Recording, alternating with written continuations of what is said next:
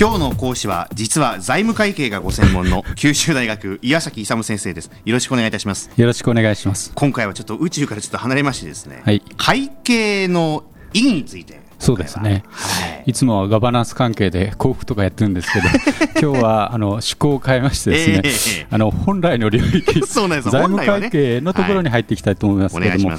まず広い意味で会計の意義なんですけれども、はい、会計って何のためにあるのということなんですけど、はい、まあ、一応ですね会計っていうのはあの会計情報っていうのを作るんですけども、まあ、計算書類決算書類ですね、うん、まあ、そういう決算書類を作っててそれを受けた人ですねそれがま適切な意思決定ができるようにですねあのあの経済主体、まあ、企業等が行った一会計機関のですね経済活動を貨幣金額によって認識して測定して記録して表示するというものを会計というと。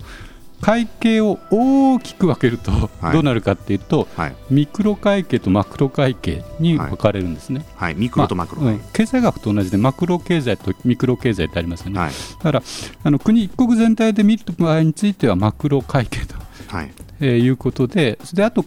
そのマクロの国を構成するですね経済主体である具体的経済主体なんていうとちょっと難しいんですけど具体的にあの取り引きを行っている主体として例えば、えーと、企業であるとか家計であるとか政府というようなものが3つが考えられるんですね、うん、まあ、そういうやつの個々のやつに関する個々のものに関する会計を ミクロ会計と、はい、呼んでてふ普段会計というとマクロじゃなくてミクロの方を言うんですよね。あそうなんですね、はいでそのミクロミクロ会計にもですね3つございまして先ほども言いましたように、まあ、一般的には企業会計なんですけども、はい、あの個人がやってるの家計っていうのがありますよね、ね。あれも一つのあの会計の単位として見なされるわけですよ、あと政府というのがありますけどね、うん、あとよく東京都なんかでも、東京都をですね単式簿記でやってるので、複式簿記導入してやるというような話が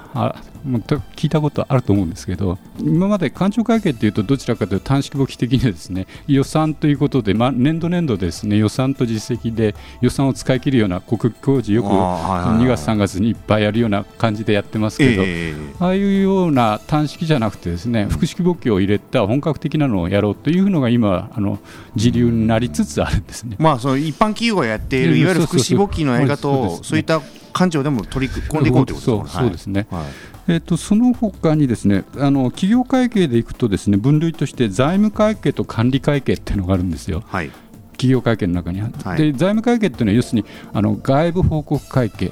で管理会計っていうのは経営管理のための内部報告、うん、経営者のための会計、はい、ということなん。で財務会計って何かというと普通はですねあの一般的には株主との投資家ですね、うん、投資家向けにあの決算書を作ってこの企業に投資してくださいよっていうのがあの財務会計。で企業のあの企業がですね、あの商品とかサービスを提供しながら利益追求しますよね、はい、でそのためにかんあの管理するのが必要なんですけどそのためのあの会計が管理会計と。うん。いうことなんです、はい、でどこが一番違うかっていうと あの公表する相手があ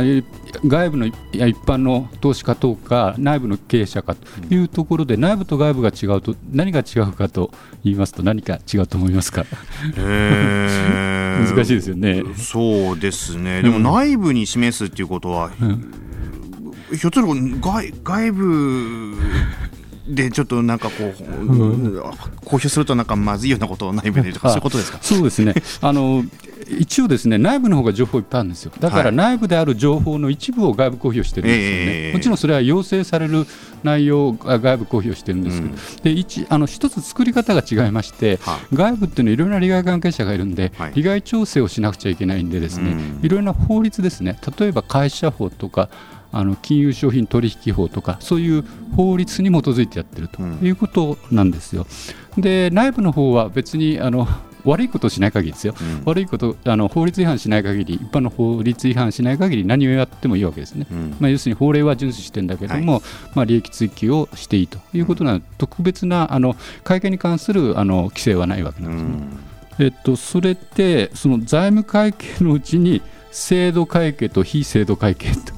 お財務会計の中にまたあるわけです そうなんですよね。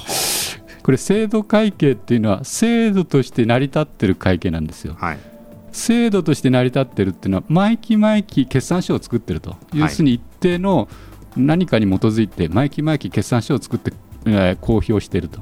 それでないものが非制度会計、要するに制度会計以外のもの、でまあ、制度会計っていうのはあの会社法等の法律に基づいて、こういうものを作ってくださいよと、こういうふうに作ってくださいよという内容が示されてるんですね、はい、だから制度で毎期毎期作らなくちゃいけない、そうまあ、ある程度反強制的なものなんですけれども、うん、それに対して非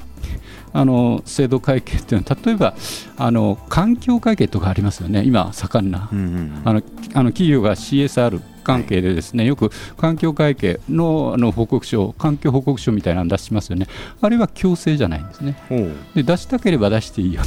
と、今期出して時期はやめたってでも OK なんですよ、別に強制じゃないから、うん、そうだからそういう制度的に毎期毎期こうこういう形でこういうふうにやりなさいって決まってるのが制度会計で、それ以外の任意でやってるのが あまあ非制度会計と、まあ、どちらかというとですね使い方としてはあの企業のですねあの PR 用ですね。広告宣伝用にうちはこんなに会計に配慮してですね企業活動やってますよとか、そういうような感じで使っていくのがどちらかというとこう非制度会計の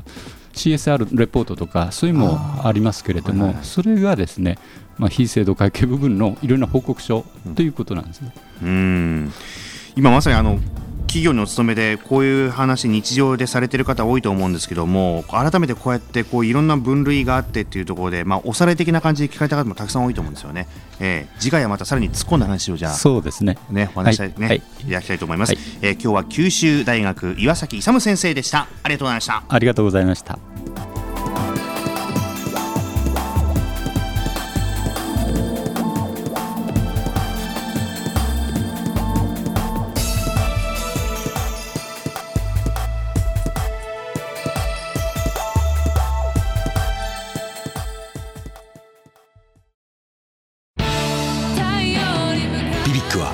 九州で生まれ九州の人たちに光を届けています。九州のお客様が光り輝くように。それが QTnet の変わらない思いです。キラキラつながる QTnet。